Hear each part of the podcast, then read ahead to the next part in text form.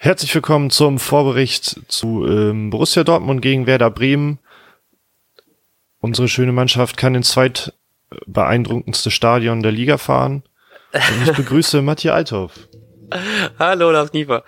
Ich bin auch ein bisschen traurig, dass ich keine Karten fürs ähm, Spiel habe, weil ich mir jede Saison aufs Neue denke, dass ich jetzt endlich mal äh, mithin möchte in den Auswärtsblock. Von mir sogar in die, ich würde eigentlich richtig gerne auch mal in die, äh, in die Süd da gegen, gegen Dortmund, einfach nur, weil das so fucking beeindruckend aussieht.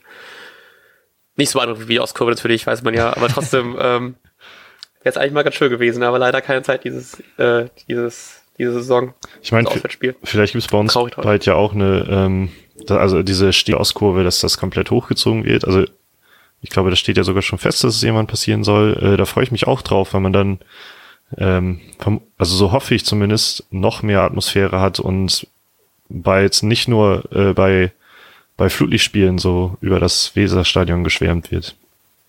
Oh, ist ja so geil. Oh, ich hätte so, allein schon, weil man dann noch mehr Leute äh, mit in die Ostkurve ne, ne, nehmen Also in die Stehplatz-Ostkurve, das ist einfach so geil.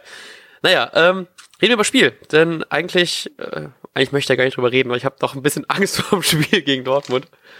Ich habe auf Twitter irgendwo gelesen, äh, Dortmund muss ja auch irgendwann mal verlieren, also warum diesen Samstag? Ist ein guter Punkt, aber ich habe doch ein bisschen mehr Angst, als ich haben sollte. Wir haben in den letzten äh, Podcasts auch sehr oft darüber geredet, dass man ja relativ hartes Programm gegen sich hat und dass man natürlich hofft und auch natürlich punkten kann. Aber ich glaube nicht, dass es gegen Dortmund ist. Auch wenn es irgendwie, ich natürlich jetzt hoffe, dass die Champions League äh, mehr geschlaucht hat und das Derby am Wochenende alle Kräfte gezogen hat und man hoffentlich wieder so einen Eggestein-Moment hat wie letzte Saison. Ich habe ein bisschen schlechtes Gefühl davor. Wie sieht's bei dir aus? Ähm, ja, also ich habe aber ein, also so ein halbwegs selbstbewusst schlechtes Gefühl, einfach weil ich weiß, dass eine Niederlage das Normalste der Welt wäre. Das heißt, alles, was ja. Wenn es schon eine knappe Niederlage ist, war es, vermu war es vermutlich schon ein gutes Spiel. Ähm, man, das Einzige, was ich befürchte, ist, dass man sich richtig viel, ähm, viele Gegentore einfängt und nichts schießt, also eine Klatsche kassiert, aber irgendwie glaube ich da auch nicht so richtig dran, weil ich das Gefühl hatte, dass nach dem Düsseldorf-Spiel wieder viel Selbstvertrauen getankt wurde. Ähm, und man einfach alles dafür tun wird, dagegen zu halten und vor allem Shahin mit Sicherheit seine Kollegen seine ehemaligen Kollegen auch ärgern möchte, auch wenn er natürlich äh, Dortmund im Herzen trägt. Ähm, naja, trotzdem ist es, glaube ich, einfach immer witzig, wenn man dann seine ehemaligen Kollegen ärgert. äh, ja, und ich habe irgendwie Bock drauf. Also das Einzige, was mich, was meine äh, Hoffnung auf äh, ein gutes Spiel so ein bisschen geknickt hat, war, dass ich gerade gelesen habe, dass Jojo Eggestein erkältet war. Ich hoffe, der kann trotzdem noch mitkommen. Ja. Ähm, weil ich ja, wie ich schon oft gesagt habe, sehr viel von ihm halte und dahingehend auch mal die Frage, was glaubst du, wie gespielt wird? Also, also die Aufstellung. Ich habe dir auch nur so im halben Wort zugehört, weil ich auf meine Aufstellung.de noch versucht meine Aufstellung zusammen zu basteln. Ähm, und ich finde das tatsächlich extrem schwer, weil schon ja ein bisschen Kofeld ähm, durchklingen lassen hat, dass man ja vielleicht sogar, ähm, weil ja Moisander jetzt wieder spielen darf, dass man vielleicht wieder Velkovic und Friedel sieht, also ob man vielleicht dann mit einer Dreier- bzw. Fünferkette spielen kann. Ähm, ich glaube da aber nicht so ganz dran, weil irgendwie ist Fünferkette ist nicht so das Bremer Ding, habe ich das Gefühl. Äh, was ich mir aber gut vorstellen könnte, ist, weil Möwald ja auch ein sehr gutes Spiel gemacht hat, dass man vielleicht mit einer Doppelsechs spielt. Also macht man, ist meine Aufstellung bis jetzt, ist ähm, Augustinsson, Moisander, Langkamp und Selassie. Langkamp, weil ich glaube, dass Friedel da doch ein bisschen noch zu unerfahren ist und Langkamp da hoffentlich mit seiner Erfahrung und seiner Größe gut punkten kann.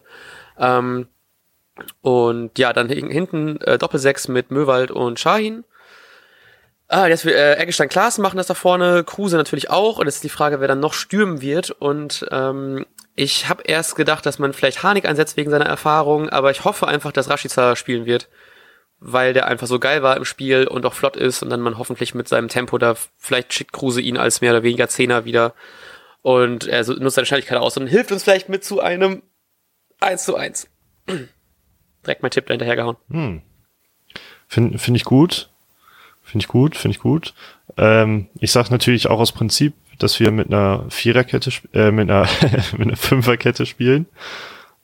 Ähm, ja, die, die wenig überraschend natürlich dann mit Moisander Langkamp, ähm, Friedel und Gebre Selassie und äh, Augustinsson rechts und links aussehen würde und davor ein, ähm, ein Shahin, der sich auch vermutlich ab und zu weit weit nach hinten fallen lässt.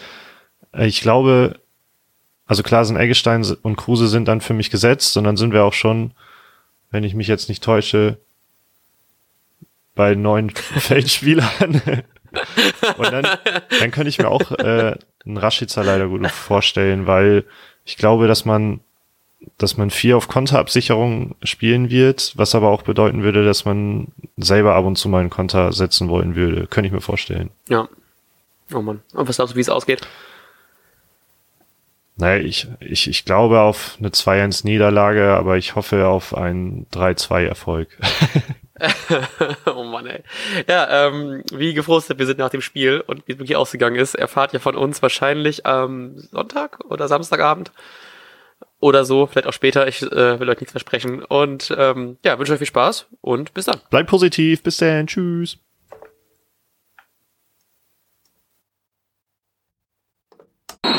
Und jetzt läuft der Ball.